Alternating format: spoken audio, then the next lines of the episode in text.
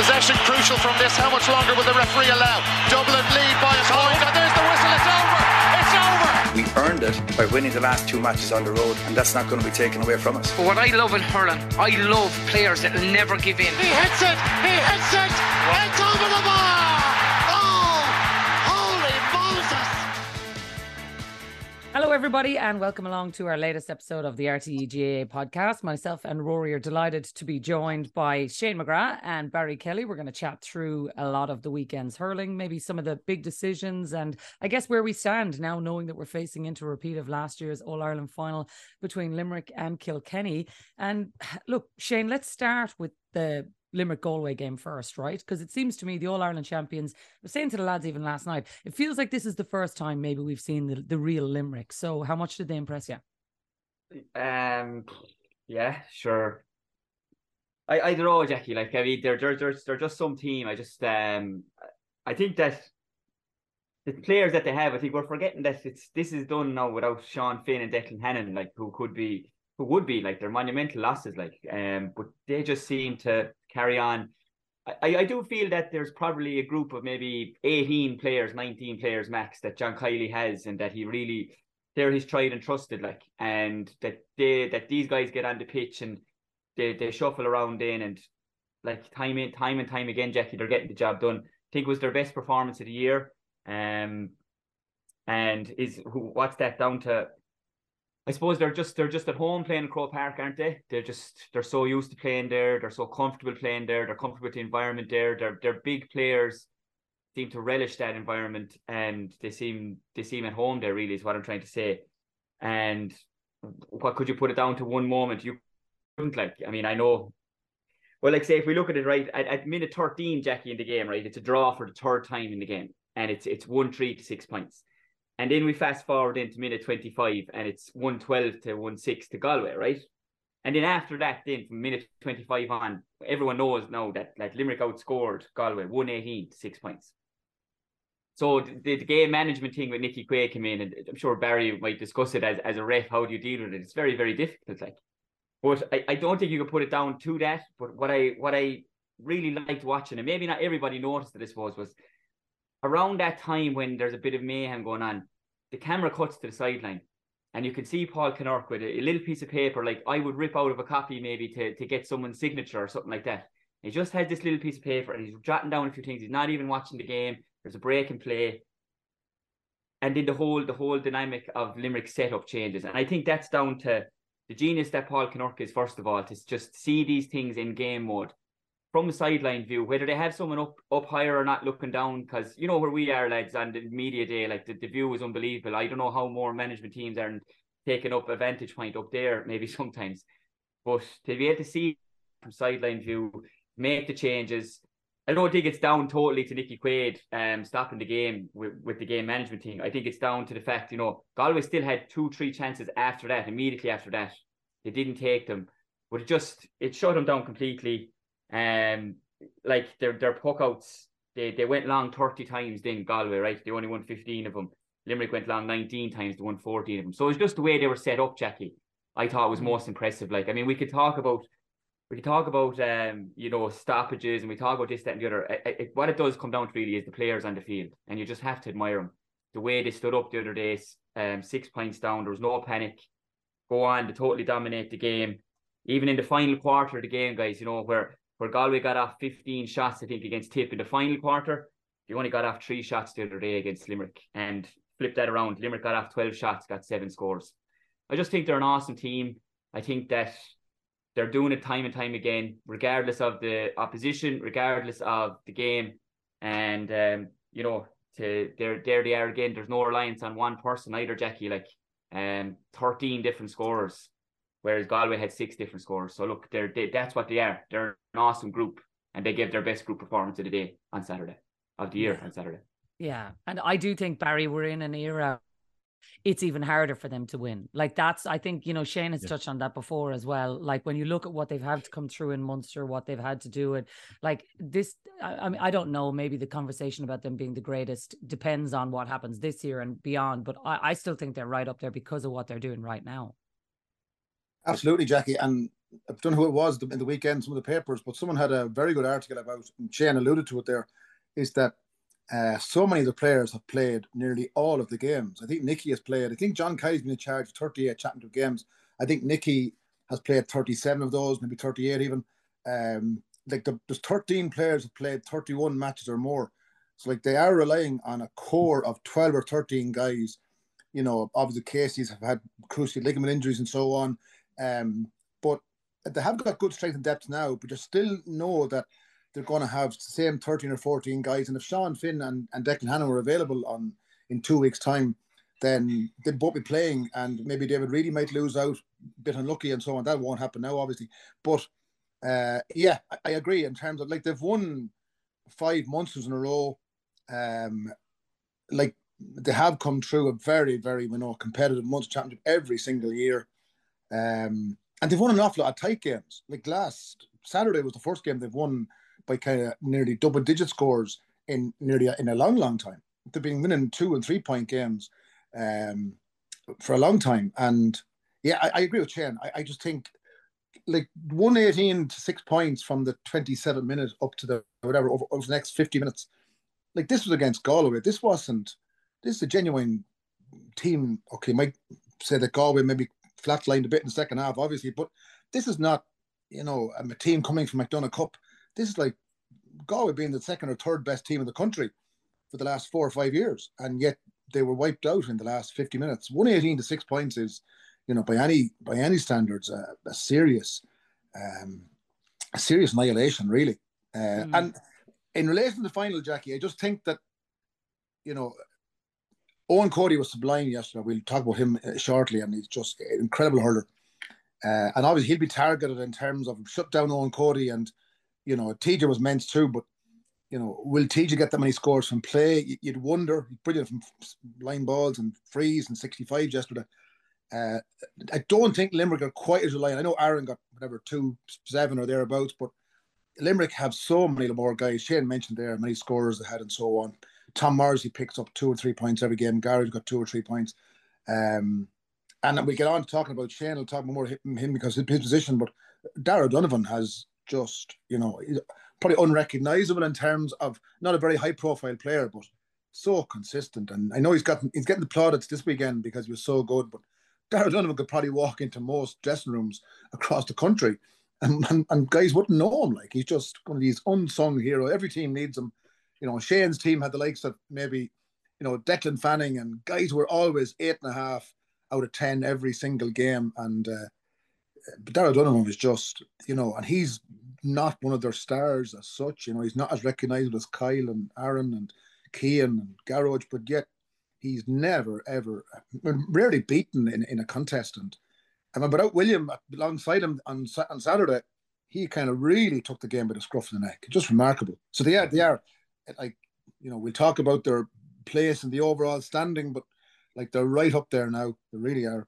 They have to be, Rory, because of it's the consistency and, you know, all of the things that go with them. But like, let's not forget, John Kiely has been there for 7 years. This is their 5th All-Ireland final under him. Like, that is ridiculous in any manager's going. If you'd have told John Kiely when he was starting out as Limerick manager that this is where he'd be 7 years later, I don't even know if he would have believed they would have had this much success. And I think it's probably embellished all the more that all the other teams, I think, have improved over the last 12 to 18 months, particularly in Munster. I think I heard Shane on the radio yesterday say that this would be the greatest All-Ireland that they'll have won of all of them. And I couldn't agree more, because effectively what they're going to have to do is take on everything that Munster has, including Clare twice, absorb a defeat as well, which was the first time in however many years, and then beat Kilkenny and Galway, and which is basically the best of Leinster. I mean, this is an extraordinary run of games. It sets up for an incredible final. I think it's been an outstanding hurling championship right across the board, and I think sometimes that maybe gets forgotten in that, like, the Munster Hurling Championship. Fair enough. But Leinster was really good as well. I think the only issue for me was that you were expecting maybe on Saturday the game to be slightly more competitive. But look, we got an absolute belter again on Sunday. And I think it sets up for an incredible final, because I would 100% also agree with Donal Óg in terms of what he said to you last night. I do think Kilkenny are better set this year to have a cut-off Limerick than they were last year. Yeah, well, look, that I guess that's the big question, isn't it? And we'll touch on that game in a minute. But before we go away from this game, Shane, I guess the questions that you've all raised about Galway, like Rory said, we were all hoping it was going to be more competitive. I think we were all expecting it was going to be more competitive as well. And like the lads touched on this a little bit last night when they were talking about Galway's setup, how the first 30 minutes, everything went well. I still wonder, could he have stuck with it, or is it just they didn't have the legs? I don't know. But like, to me, Galway, like, they're just so disappointed in the second half. And it's another year where Henry's got to be scratching his head saying, how are we going to get any closer to this gang? Yeah, no, could have got closer. I don't know. I think their hand was forced, Jackie. It wasn't what that day changed. It was the changes Limerick made kind of forced them in. You know, I mean, Áine Murphy was pinging ball. He was finding Keenan Fahey in space. He was finding Cathal Mannion in space. But Limerick just changed their structure. Like, if you look where Seamus Flanagan ended up for the majority of Galway's puckouts from that kind of minute 25, minute 26 on, like, he's nearly back around third midfielder, around the half back line. And what's that allowing to do? It's allowing Limerick to kind of set up with maybe 8, 9, 10 bodies at the back. So they knew that, you know, if Galway went short, they were probably going to, maybe it was coming long then from this quick 1-2 with Áine Murphy in the full back. And they had so many bodies back there, then they crowded them out. What could Galway try to do to counteract that? They could have maybe worked it through the lines, e.g. the point that Tom Monaghan got in the second half where he scored from distance. But they didn't do it. Maybe they weren't confident to do it. Maybe when they were trying to do it, they were just getting shut down so much by, you know, just the intensity that Limerick were bringing when they did go sharp. But they didn't seem to have another plan then. And like, and Henry was saying, he was very honest in the interview. Like, he said they were just trying to put out fires everywhere. Like, and by that he meant when they went long, their Kyle Hayes was dominating with one who was getting on breaks. They had bodies back there, like to win those things. If they went short, they would go short maybe once, the next thing Limerick would swarm and they'd all push up on them, and they were getting turned over in that regard. So I just think they didn't have a plan B, or they just weren't comfortable with a different plan, Jackie, to be honest. And that was because of Limerick changed their structure. It wasn't Galway that changed. It was Limerick changed their structure.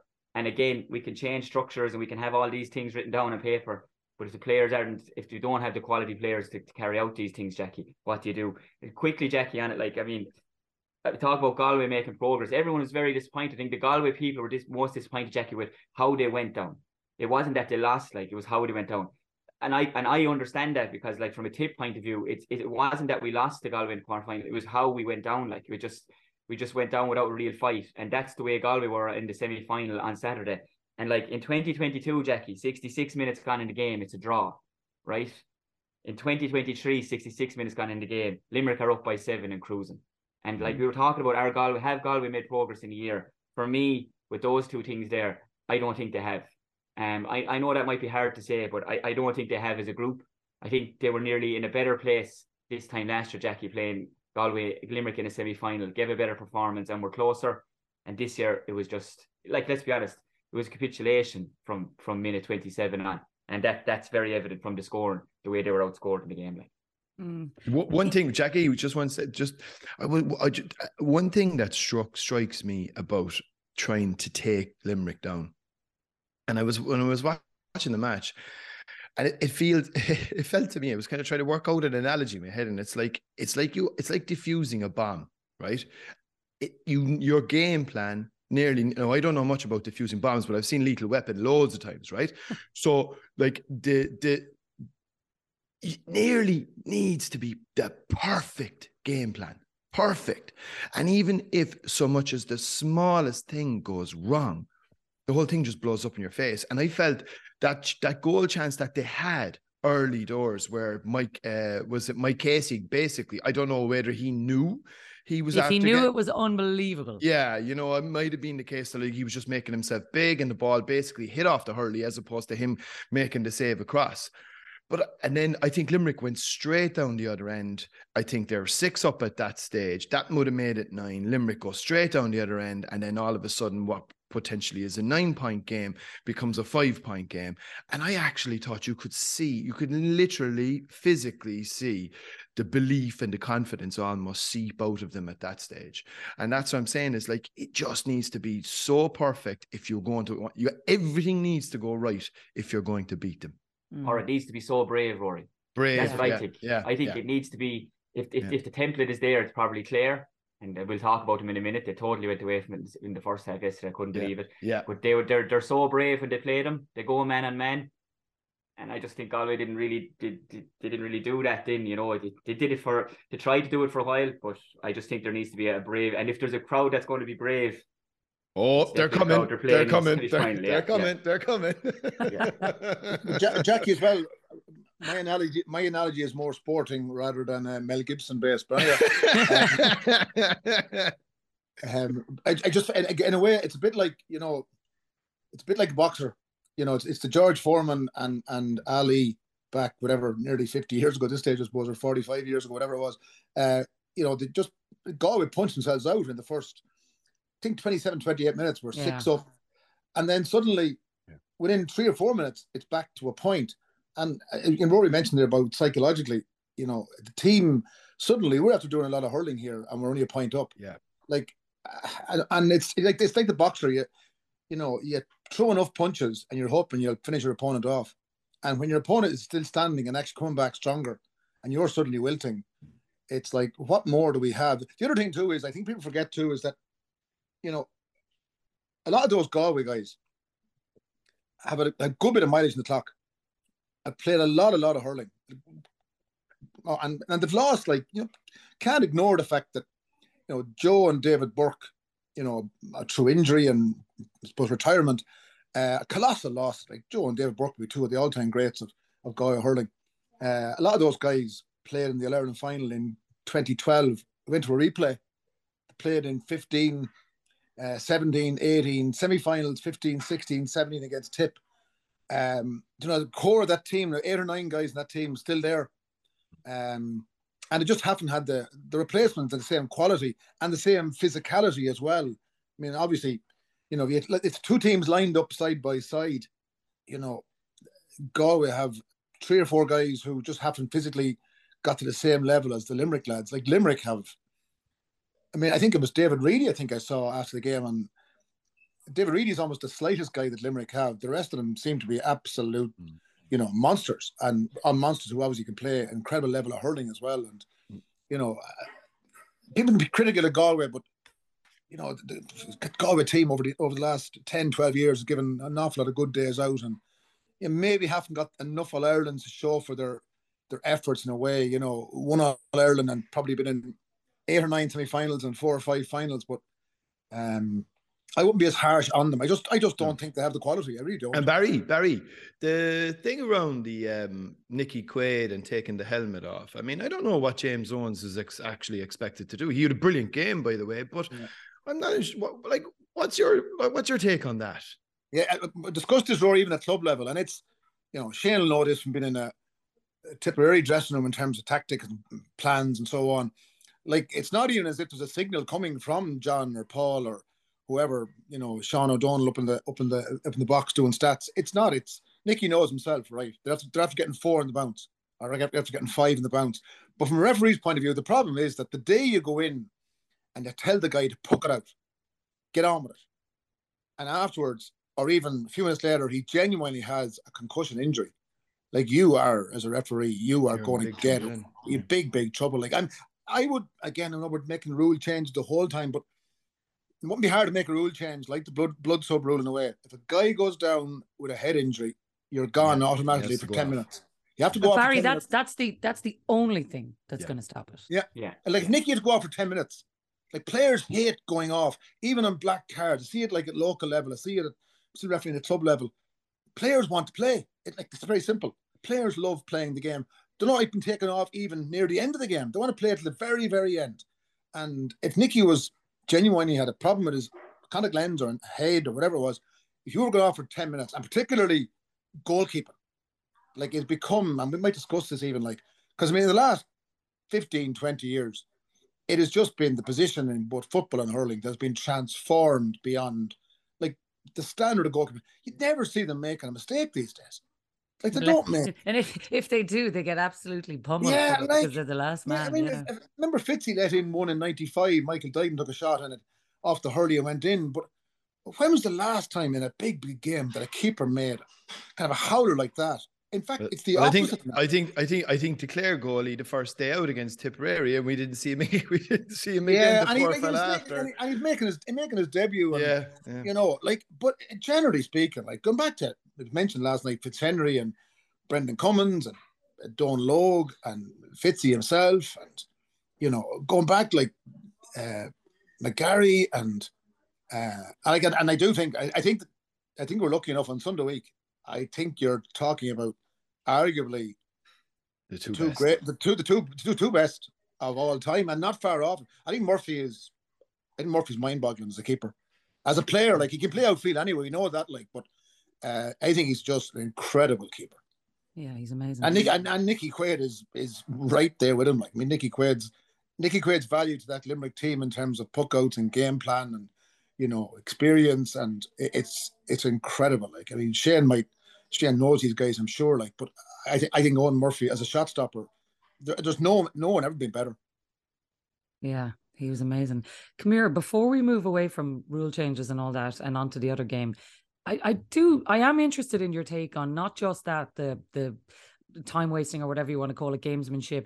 I do think for a modern day inter-county referee these days, I do wonder if they're being helped enough, Barry, because one thing that strikes me is, you know, with, you know, every time there's a board put up for the injury time, people are saying, oh God, it should be more time. If it's Hawkeye, they're saying, oh, there should be more time. Can they be helped a little bit more? And it does seem to me now, particularly to be an inter-county hurling referee, whatever about the standard of players right now, for inter-county referees, I don't know if there's been a harder time to referee the game. No, absolutely not. I've discussed this with lots of people in the past, you know, in conversation, just anecdotally as well. Like, in terms of, if I look back, the games I refereed, I finished in about I did a semi final in 2017, so I finished in 2018. Like, it's unrecognisable. And the game I refereed was a lot more straightforward. I mean, the game that Shane played, in the sense that, you know, a lot of Shane's efforts at midfield, that was one-on-one combat with the likes of, you know, Michael Fenley or Char, whoever it was for Kilkenny, or, you know, for Galway, whoever it was. Like, that doesn't happen nowadays. Now it's like just a battlefield out in that middle, you know, that middle third. We talk about it. The words we use are like in war zones almost, you know. I know we exaggerate things, but it is incredibly physical. And the skill levels then at the players are just off the charts. Like, sorry, I flicked yesterday, but Shane O'Donnell flicked it out to Tony Kelly, like, and it was just like, and there was another flick, but Adrian Mullen flicked the ball on as well for a score, but I think by Eoin Cody. It was just, you know, you might try and do it in the garden and you'd be like, but no pressure, like, and it's just, the skill levels are off the charts, but the physicality, players' fitness, so there's so much, you know. Barry Nash comes forward. Barry Nash is a number 4, just a number only. He can play anywhere, comfortable on the ball. And teams no longer want to strike the ball, Jackie. Striking the ball from, I know I keep using this, but the Jackie Turl, Shane was sick looking at it. Get the ball, swivel onto his left and drive it 75, 80 yards minimum up to Owen Larkin, being marked by Declan Fanning, and they competed for it man on man. Now it's like a short pass. Sometimes the passes you think are, God, that's a crazy pass. It's so tight. Or it's a throw, Barry. Mm. Yeah, well, that's a different. I might actually try and do that. That's, yeah. Like, they were all at it. All four teams were at it again. Yeah, you could. And to be honest, like, a referee of the weekend is not going to suddenly try and stamp it out. But like, Jackie, you play basketball. How many umpires are on a basketball court at any given time? You see, that's the thing. We'd have 2 refs in a 30-meter court, yeah. And in the NBA, lads, now they have 3 referees in a 30-meter court. Yeah, three referees in a 30-meter court, and it seems to work. And I know, look, if people get, oh, why are we importing from what? But we're expecting one guy, right? Who in Barry, and I don't mean this in a disparaging way, invariably, it's a chap that might be in his 40s, mid-40s by far the most part. So he's going to be 10, 15 years older than a lot of the players who are super fit, right? In the fastest field sport in the world, on a pitch that's 145 meters by 90, and we're expecting him to be able to see and spot and get every decision right. The ball is moving at 80, 90 miles an hour, up and down, up and down. I mean, come on, like. Yeah, I think it has to be like, I don't get it. I mean, I said this before, Fuse Coach wrote thing. I said, like, the way basketball do it, and it's such small court and everything, two refs. Like, even, like, if the linesman, Barry, could even step in and be that second ref on the pitch when the ball comes in their half, Barry, it might be some help to him. But, like, you're talking about, Barry, before, like, even as a midfielder before, Barry, when you were reffing, like, you could be there for 10 minutes and the ball might even land midfield. You're going over and back, and how you try to get onto a ball is you'd have to go back to your own 21 just to try and get maybe a pop pass from a corner back. Whereas nowadays, the ball just hardly goes past that midfield area. It has to go through there for a better quality ball inside. So as a ref now, where it was 10 years ago, or even, Barry, as you said, even 6 years ago, it was easier, in inverted commas, to ref that middle quarter, right? Or that middle third, as it's called. Whereas nowadays, it's easier to ref the full forward line, which used to be crazy town before because balls were just lumping in top of it. But nowadays, the ball going in is so measured that as a ref, I suppose, Barry, you're looking at it going, well, there's 40 or 50 yards in space. It's 1v1. I could nearly call this. I could nearly call this from 30 yards. And if I'm wrong now, Barry, say it. But when you're in that middle third, Barry, and as a ref, unless you're nearly actually in there, it's so hard to get everything right. The pull of an arm, in inverted commas, the hand pass, you know, steps, all these small steps, the throw ball, playing the hurley. Yeah. Actually, Jackie, the physicality of players, like, as well. Like, I mean, I was marking Michael Finley, you know, and trying to mark him. And Michael Finley, you know, he was one of a kind at the time now, like 6'4", 37-inch hurley, but able to hurl and able to move. You fast forward now to Limerick. Limerick have 10 Michael Finleys now, like 6'4" plus, able to hurl, able to move. That's why I'm saying, I do think there needs to be another body in there, Barry, even around that middle third again, to try and get some of these calls right. Because you can't. It's impossible at the moment. And I think Jackie makes a really good point there, by the way.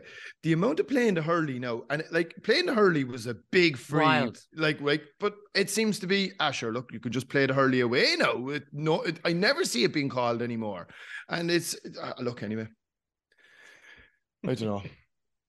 Yeah, it's hard going. It's hard going being a ref there. Because there's whatever about a player getting, you won't get everything right. But being a ref nowadays, I think there needs to be more bodies on the field, Barry. It needs to be a second body there. Let the linesman step into his half. Would you be in favour of it? Would you be in favour of a second referee, Barry? A senior and a junior ref, or something along those lines, or we'll take one half of the field each, or I don't know. I personally wouldn't, in a sense that sometimes it's hard to get consistency from a referee from one match to the next, and then suddenly you could have two referees who might have a different approach in terms of one guy in one half the field is given handy referees, you know, and then suddenly you're a guy, and then you're being compared not just to a guy who's sitting at home, but suddenly he's comparing it to the guy at the other end of the field, like, in a way.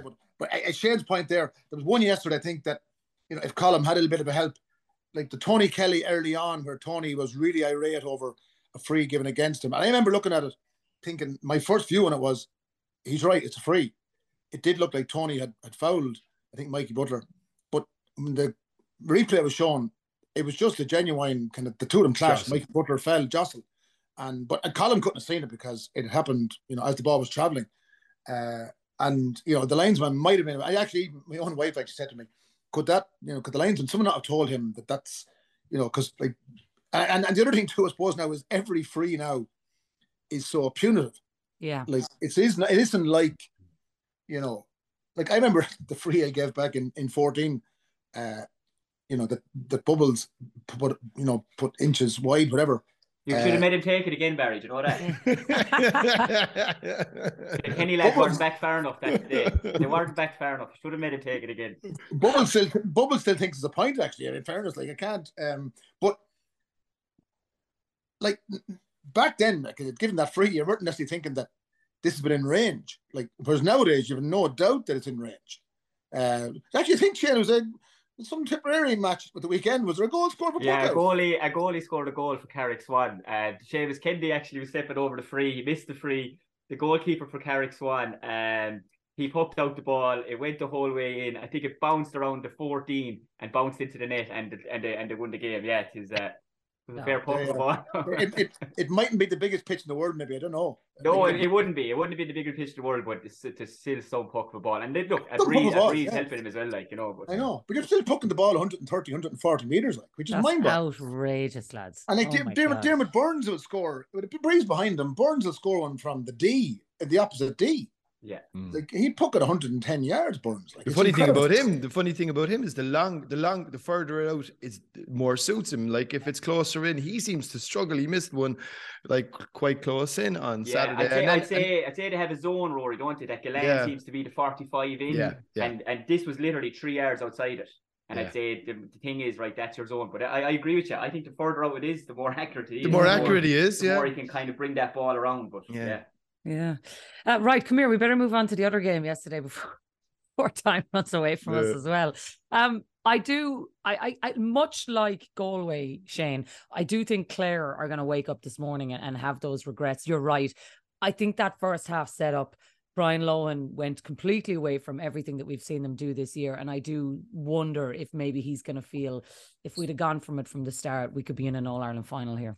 Yeah, definitely, Jackie. And we were up there, and like we you know, come up and they give you the changes, lads, as you know, above in the media place, and like your man said, 25 is in for 13, like, which is Shane O'Morey in for Ian Galvin, and I went, Jesus, there's no way he's playing corner forward here, like, and like what are they doing here? Like, I mean, what's worked so well for him in the Munster Championship? They were going man on man. They had a trust in the guy behind him, even if there was space there, trust in Adam Hogan, trust in Rory Hayes, you know, Conor Cleary back. And I just couldn't believe that they went with the sweeper. And I just read a quote from Brian Lowen this morning. And the quote was, you know, we just wanted to be still in the game at half time. Which are like, you didn't play a sweeper against Limerick, like, against the best team. And you were in the game. You were ahead in the Munster final. You should have been 6 points ahead. I just couldn't get my head around it. And everyone around there as well.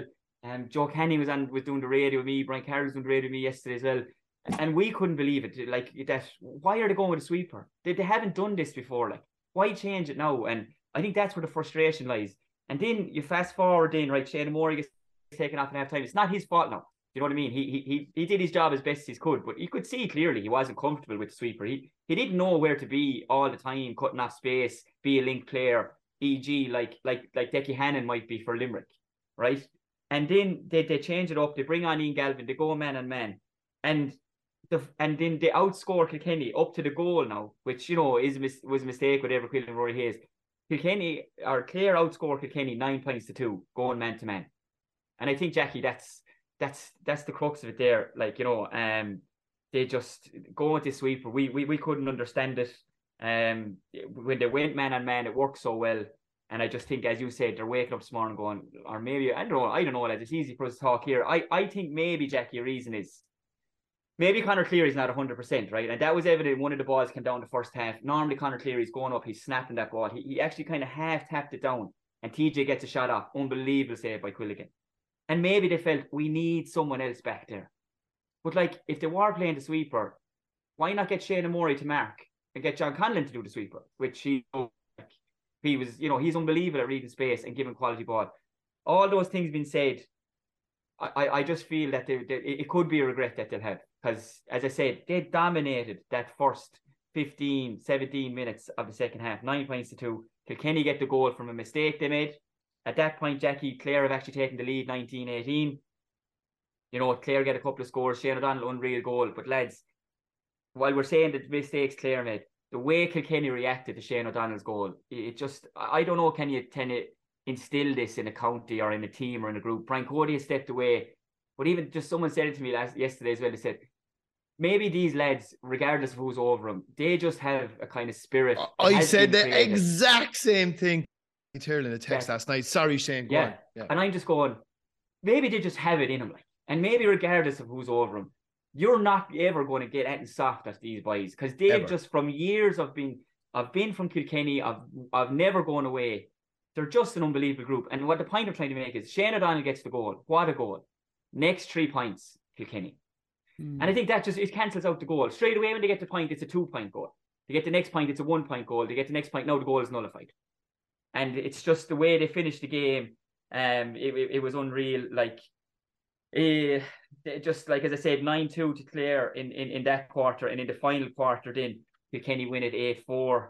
They just drove on. They never give up. Obviously, Eoin Cody, as Barry said at the outset, was outstanding. TJ his work rate was unreal. Conor Fogarty's work rate was back to glory days for him when he was at his pomp. Mullen being on the pitch 2 points from play, and they just had their heroes all over the field, really. And you know what, Jackie, it was the old dogs that came in off the bench by I don't know how many All-Ireland medals and All-Stars they had between them, but I tell you what, Killian Buckley, Barry Walsh with a point, Kenny got a point, Wally came on, and Richie Hogan winning freeze. And Derek Ling made a great point. He says, I wouldn't be bringing these lads on because of what they've done before. Yeah. I'm bringing these lads on because of what they're doing in training now. And so in a nutshell, Jackie, yeah, I think Clare are waking up with regrets. I think Kilkenny, and we might touch on it maybe before we finish up, the way they're set for the final, are going into it in a great place. I actually genuinely thought Clare were going to do it yesterday, but look, there you go. Yeah. Right off Kilkenny. Jesus, why? Sure, listen, we do it at our peril, don't we? And I do think Shane is right there, Barry, though. It's actually that... I do think Derek Ling has put a different stamp on this team, and I definitely think they're moving in a new direction with him as well, but it is still the old dog for the same road and the way that they've done it. And a lot of it was summed up to, I was listening to Paul Murphy speaking before the game, and he said, I actually don't think I ever lost a semi-final. But I loved that he had to think about it, and he knew well he'd never lost a semi-final. He said, I lost a few quarterfinals, I lost a few All-Ireland finals, but we don't really lose semi-finals in Kilkenny. And I thought, there you go. That's the winning mentality. And that sums this. I think, Jackie, someone mentioned last night that it was a 29 semi-finals in whatever, and they've lost, I think, six of them, which is like an incredible stat. But the other thing, too, is that going back to Shane's earlier point, like, if Derek and his sideline crew could have wanted a team to play the way they'd wanted to play, it was the way that Clare set up in the first half. I'd say Kilkenny couldn't believe. Like, I couldn't believe watching it. Like, hurling is hard enough against Kilkenny anyway. But, like, when you're going with a sweeper and they were going then short, and, like, Kilkenny were physically up for it, and Paddy Deegan made a great block at one stage, and there was a psychological turnaround then at one stage. There was a point, I think Eoin Cody got a point early on from a short puck out, and it was just, you were just playing into their hands in a way, like, and I'm sure, and then goes back to almost Galway earlier on, if you want to be in the game until half time, as Brian did say, and Shane mentioned that quote, I read that quote myself this morning, could you imagine Kilkenny saying that? No. It just wouldn't happen, so does that reflect, and Clare have only won one All-Ireland in the last, 25 years thereabouts, does it reflect a mindset, or is a cultural thing too, in terms of, we don't expect to win here. Kilkenny expect to win. Kilkenny expect to win the final. I was at the Leinster final and with the family, and the final whistle went, and beaten traffic and so on. We left, but we met with a few Kilkenny lads walking out Jones's Road, and I was chatting to them, and I said, lads, you've won too much. And they kind of looked at me and were chatting away. They said, why did you say that? Well, I said, you have to win in a match there in the last minute, and you're beating the traffic to go home. There's a cup being presented. Would you not stay for the cup? Like, and they kind of smiled and said, "Ah, yeah, but like we're kind of used to winning matches, Anyway, it wasn't a cockiness, but can well imagine Annie County winning a match in the last minute like they did. You'd still be in the stadium, and 5 hours later, it'd be in the stadium still, like. No pitch invasion. We just think that Kilkenny produced these once in a lifetime players, and you have those like 20 years ago, 10 years ago, and you think that when Henry is gone, who replaces him, and then TJ steps up. And now when TJ's in the final throws his career, like Eoin Cody and Adrian Mullen are, Hugh Lawlor is a phenomenal defender. Obviously, Eoin Murphy is one of the greatest goalkeepers of all time, if not the greatest. And you just know the conveyor belt. And it's almost like a cultural thing in a way. I mean, I mentioned about the fact that there's no way Kilkenny go out to stay in the game until half-time. That would just be anathema to them. Like, there's no way. A manager in Kilkenny who came out with that kind of attitude in a way wouldn't be long in the job. Like, we'll be in the game until the final whistle, and beyond the final whistle if necessary. Like, we're there till the very, very end. But you can't underestimate the skill levels. Like, Eoin Cody's display yesterday, I thought, was one for the ages. Like, he was just, his skill, his touch, his balance, his power, everything. Like, you just knew when he turned to shoot, that was it. Like, he made it look easy. It's a big finest tribute to him is he makes it look like he's marking like really good defenders, like, and he's just shrugging them off, and he's, I think Adrian Mullen's a huge player as well. Like, he was a massive addition back to them. Like, he's physically in massive shape, and he's a great hurler. Like, and Sean Finn. If Declan Hannon and Sean Finn don't play, which I think is probably highly, well, Sean Finn won't be playing. Declan Hannon, we don't know. And Kilkenny are definitely better than they were last year, and it was a tight game last year. So obviously Limerick will be favourites. You won't be going for four in a row without being favourites, but. It's set up perfectly. I mean, they don't lose too many finals back to back. They don't. No. If ever, actually, I'm not sure. I think you're right, Rory. I think it's set up perfectly. And the sense that I get from talking to every single person about this is exactly as Shane outlined there. Kilkenny are better set up this year to have a go at Limerick. Big time. And I'm going to admit something now, Jackie, which I thought I'd never, ever say. And it's a good job my father. Don't say it. Don't say it. I like Kilkenny. I knew you were going to say it. I'm starting to like Kilkenny. I don't know why. It's like an illness or something, right? What? They are just, look, you're just watching them and you're going, is there any way that you could bottle that and just, export it down to other counties? I mean, I often wonder, like, I don't want to name any names, but there's a couple of players, we'll say, even in a Cork context. And I often wonder, Jesus, if he was from Kilkenny, what kind of a player would he be like? Because we know he has all the skills. They're just, and Barry mentioned there, their ability to get little flicks in, little hooks, little blocks. Their use at hurling is just, it's just masterful. And then you marry that up with just this indomitable spirit.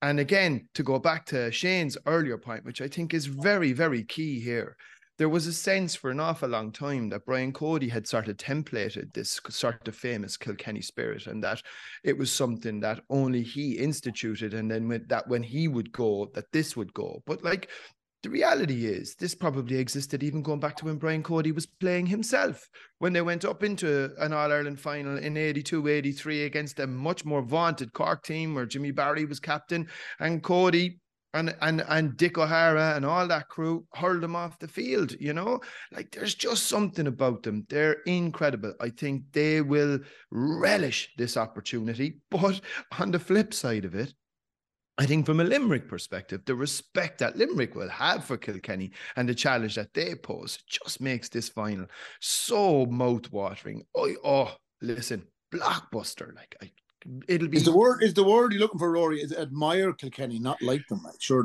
Yeah, I'm joking. But Barry, I hate to have to admit any of those words. Yeah. I tell you, between you now, you can't go back home now for a while. Yeah. That's it. Well, between him and Donal Óg last night told me that he thinks Henry Shefflin is a great man and he's full of admiration for him. And I said, my God, if I thought we were going to get to this place after watching you over the last number of years, but. I think, though, Shane, it's just the sense of us watching Kilkenny that for them to come back to the top table and really push Limerick, maybe it's because of the narrative of Kilkenny being the greatest of all time and Limerick potentially getting there. Maybe that's what adds to the blockbuster atmosphere of it. But it does feel like this could be the final for the ages. Could be a great final. Like, and if anyone wants to stop them doing four in a row, it's obviously the team that did it most recently. In Derek, like we spoke about Brian Cody, he stepped away. Derek Ling, he was a great man to get in, and I think play massive respect from the players. And then you add in the likes of Michael Rice and Peter Barry, who would have huge respect for that from that group of players as well. Yeah. And you get those guys in. Like, Shane, sorry to interrupt. Can I ask you a question? When is the last time Kilkenny flopped on the big day or didn't play well, Peter Barry or Rory or... You're talking to the one person now here who played against them on the big day a good bit between league finals and all that. And we never had a bad game against them, whether they brought out the best in us and we brought out the best in them, but like, as you said already, it's just a given. Like, there's not a big deal made about it when you have an outstanding game and an All-Ireland final for Kilkenny. It's just like, well, you should have. That's what you expected. Yeah. That's what before you did, like. That's what generations before you did. That's what generations after you will do. You're just wearing the jersey now. You do your best for it. You give it to someone else, and they'll do the same thing. And Eoin Cody summed it up in his interview. He said, Jesus Christ, Leslie. I mean, we have to be going well to keep Killian Buckley and Walter Welch and Paul Welch and these guys off the team. Like, I mean, there's younger lads here, but if we know if we're not doing it, they're going to be on and we're going to be off. And I think that's what it is like, you know. I think they maximise as well. They get the max out of themselves on the big days. Whether they don't get as nervous because of the culture, because of what's gone before, because of their mothers or fathers or grandmothers or grandfathers at home saying, you go out now and you hurl and that's what you do, because that's what's been done here always. And maybe that's just in as well to say, yeah, I will. There's no like, yeah, but maybe I need to be a sports psychologist. Maybe I need to have the right boots. And geez, lads, I remember it was absolutely pissing rain one year in All-Ireland final, and we were so worried about the boots we were going to wear and all this. And I looked over at Tommy Walsh and JJ, and they were wearing Moldies. And I went, the boots aren't concerning these boys today. I said, they're just out here to hurl. And I think that's what it is, right? And I like, you know, I'm sure that goes on. I don't know, does it go on in every county? I don't think it does. I just think they don't overthink it. They go out in the hurl. And lads, if I just give you a few stats from this time last year before we finish up, right? Why are they so set up? I think they're probably in a better group now. Now, Limerick will, obviously, they'll bring it as well, without doubt, even without their leaders in the backs with Sean Finn and Decky, maybe. In the final quarter last year, they both took 9 shots and they both got 6 scores. Now, usually Limerick dominate the final quarter in these big games, right? But they both had 9 shots and 6 scores in the final quarter of the All-Ireland final last year. Their percentage, right, of shooting, right? Kilkenny's was 72%. Limerick's was 71%. They were both shooting the lights out with efficiency, okay? From turnovers, Kilkenny scored 1-8. Limerick scored 11 points. Like, they were so well-matched last year, and I think they're going to be so well-matched this year. There'll be nothing in it. Like, at the end of the day, it was 226 to 131. There was only 2 points in it. But I think where Kilkenny will go after it now this year, and will have to make big improvements, is they only won 14 of the 32 puckouts where they went long. And I'd say, look at the way Limerick dominated against Galway. I'd say Derek Ling and the group going to go, we need to be winning more, whether it's breaking ball or whatever, in the long puckouts, because they're matching them everywhere else, lads. Work rate, they're matching them from shooting efficiency, and they're staying with them to the very, very end. So I just think, lads, as you said, lads, it makes it for an absolutely cracking final, hopefully, in a couple of weeks' time. No, and Rory, just one last thing, Jackie. I think as well, though, I think it's a bit like going back to 2009 and 10, like Tipperary's team with Shane, so close in 2009 and lost the final, and you bottled that hurt. And then the following year, Kilkenny, a bit like Limerick now, you know, Henry was obviously went off injured. John Tennyson, you know, wasn't fit, like, and now Sean Finn and Decky Hannon. I just think it's 8 years since Kenny won All-Ireland, which is, you know, a famine by their standards. And they lost last year's final. Like, Limerick will have to be, I think, 9 out of 10, because you just know Kilkenny are going to be 8.5, 9. Yeah. And, you know, I would give Kilkenny a great shot. I just think that, you know, Shane knows himself, you lose a final, like a 9, 10, 11, those Kilkenny, Tipperary great games. Like, Kilkenny won in 9, might be the better team that day, but they got across the line. Tip won in 10. Maybe not even 10 as well as they had a 9, but they won the game and 11. Then Kilkenny came back with the hurt. And, you know, it is difficult to see. That sounds crazy in a way. A team that's been so good like Limerick, I just find it difficult to see Kilkenny not giving it everything as we know they will, and the skill levels and the hunger. You know, I give them a great, great shot. Yeah. Lads, it's going to be fascinating. Can't wait for it in 2 weeks' time. Come here, before we finish up, Shane, just a quick word on the Come On. And I think the biggest performance of the weekend is Tipperary potentially looking at getting into an All-Ireland final if they can come past Waterford. For both of those counties, I think it's an enormous opportunity that one of them can play in an All-Ireland final. So things must be pretty happy in Tip. Look, they're in a great place, Jackie. They're doing, like, with the management they have, the players they have, like... You say one player that everyone knows from down through the years would have been Mary Ryan, like, right? And you've caught the Vander as well. She's still on the team, but Mary would have been a stalwart, like, she's there a long, long time. But now Mary's finding it hard to make the team. And I suppose that's a sign of the progress maybe Tiff have made, you know, under Dennis Kelly and his management team. Mary's finding it hard to get a team. She came on the other day, she did really well. But look, Jackie, it was absolutely brilliant. They topped the group, okay? They're going toe-to-toe with the big ones now, and down to Nolan Park, drew with Kilkenny. That was a big, big result for them. If they lost that day, it would have been demoralising for the group. They topped the group. They still had to play a quarter-final, and that might have knocked a little bit back out of them after topping the group. I don't get this rule. You top a group and you still have to play a quarter-final. That's another debate for another day with the Camogie Association, I think. But they came out. They had Antrim. You know, they knew they had to get a job done. Nervy start, got the job done. let's be honest, Jackie, they got Watford in the semi-final, which the other, like they would have wanted that drop. Let's be totally honest. Like, yeah. They're in a semi-final now. They're in a great place. I think it'll be a great atmosphere in Nolan Park there in a couple of weeks' time with the double header. Cork and Galway will, I'm sure, knock lumps out of each other.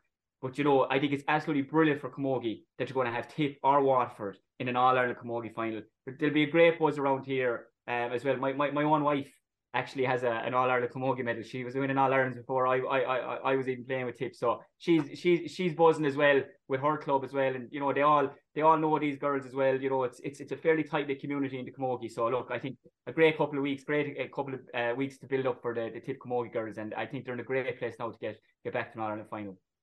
Similarly for Cork, Rory, I think just that performance against Kilkenny, to be able to go and beat the All-Ireland champions like that in the fashion that they did, it does set it up well. They just know now that they've got Galway in a semi-final, which for them I think is probably the one draw maybe they didn't want.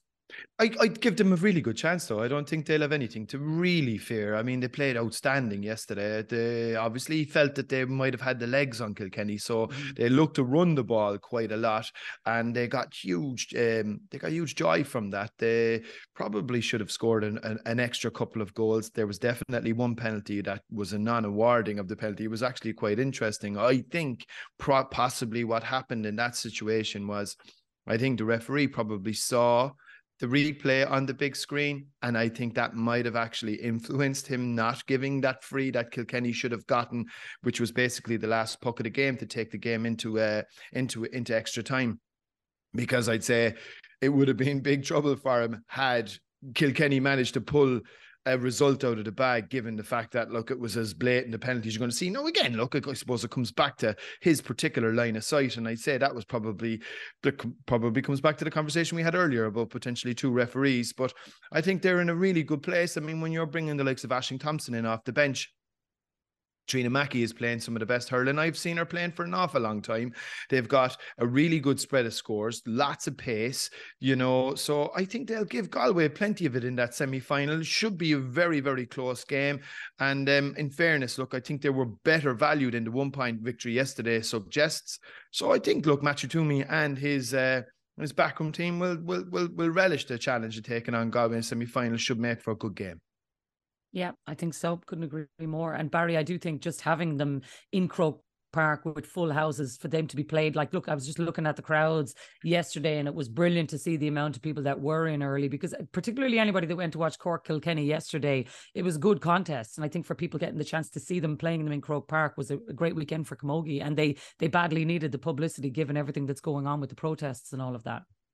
Absolutely. And the skill level, towards the end of the game, like the skill level, some of the, I think one of the penalties that maybe the Cork didn't get as such, but there was a move down the wing and then a crossfield pass, and like there was just sublime catching and sublime levels of skill. Like, so yeah, absolutely. And you know, the winners of Cork Galway will go in as very hot favourites in the final, but as a chance for Tipperary and Waterford to get to an All-Ireland final and get that experience, and you know, on the big day, and that happened. Like, so it's all set up now nicely for the next couple of weeks.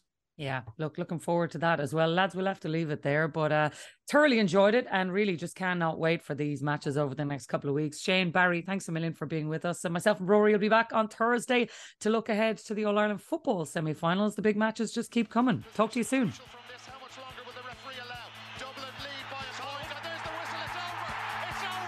Earned it by winning the last two matches on the road, and that's not going to be taken away from us. But what I love in hurling, I love players that never give in. He hits it!